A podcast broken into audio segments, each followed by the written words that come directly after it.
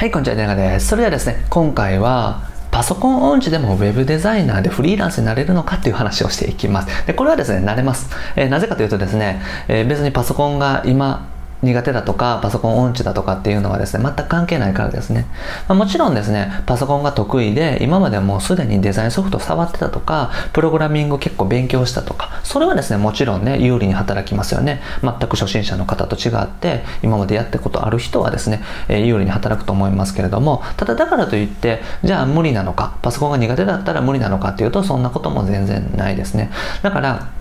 え全然焦る必要もないですし、まず、えー、大事なことはですね、やってみることですね。で、これはですね、どの仕事でも言えると思うんですけれども、やっぱり今までやったことのないこととかってやろうと思った時に、結構いろいろね、この障害を感じるというか、障壁が高く感じるというか、まあ、あの、単純にこうビビってしまうというかですね、いろいろあると思います。で、まあ、それはね、もうみんなそうだと思うんですよ。そんなもんですよね。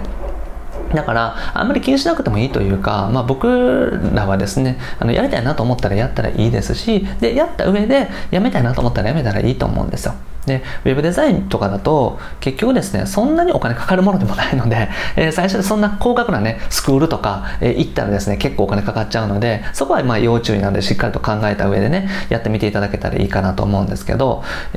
まずは本買ってですね、えー、Photoshop とかね、え、そういうのとか、あとは無料のね、HTML と CSS から勉強してみるとか、っていう風にすると、本題ぐらいしかかからないので、本ってまあ2000円とか3000円ぐらいじゃないですか。もちろんね、あの2000、3000円っていうのは、えー、ね、大事なお金ですけれども、ただそれでやってみて、えー、でね、うまく行ったとか面白かったら続けたらいいし、えー、やめたにしてもですね実際やってみてあウェブデザインはあんまり向いてないなと分かったっていうのがですねもう収穫だと思うんですよ。だからそれはお金を無駄にしたわけでもないですしもしねその本別に綺麗に使ってたらヤフオクとかね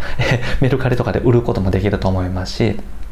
えー、ウェブデザイン系の本だったら今人気ありますから、人気の本買っておけばすぐに売れますからね。だからそんな感じでですね、気楽に始めてみたらいいんじゃないかなというふうに思うんですよ。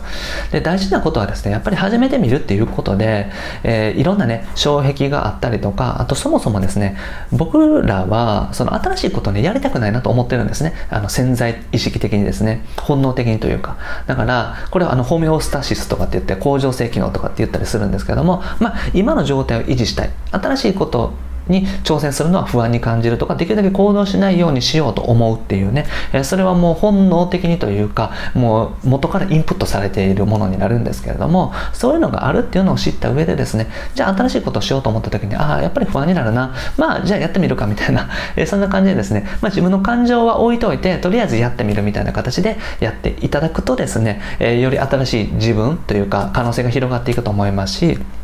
ウェブデザイナーであったら、ウェブデザインがしっかりとできるようになったら、本当にフリーランスになってですね、収入をしっかりと得ていくっていうのも十分可能になっていきますので、で、今、え副業であったりとか、フリーランスを目指してやっていくためにですね、ウェブデザインのスキルっていうのは、本当にね、あの、重要になってくるというか、あったらすごくね、強いと思います。だから何をするにしてもですね、例えば、まあ、整体院を開業するとか、えー、エステサロン開業するとか、美容師さんになるとかですね、えー、理容室さんをで利用店を開業営業するとか、えそういうお店をやる方でも web デザインのスキルっていうのはねあったらすごく強いですねなぜかというとホームページを作ったりとかブログ更新したりとかあとはですね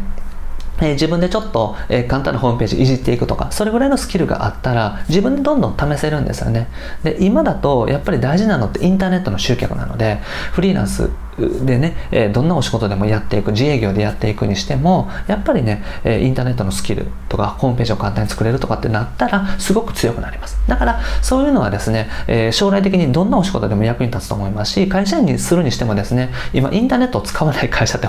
ないと思うので、ほとんどですね。だから、そういった形でですね、大事になってきますので、ぜひですね、えウェブデザインの勉強っていうのをやってみていただけたらいいんじゃないかなというふうに僕自身はね、思ってますし、で、やりたいなと思ったら、まずやってみることですね。HTML と CSS の本ですね、えー、からね、勉強していただいたら、ソフト代とかはいりませんし、無料でできますし、無理だなと思ったらやめたらいいですし、で、フォト、フォトショップだったらね、楽しいかもしれませんから、HTML、CSS やってみて、あ、これ無理だなってなったら、フォトショップとかね、えー、そのデザインを勉強してみる。フォトショップとかイラストレーターとかね、そういうデザインを勉強してみたら、フォトショップとかってね、5日間とか無料で使えるので、5日間だけ勉強してみて、で、これは無理だなと思ったら、ウェブデザインやめたらいいと思うんですよ。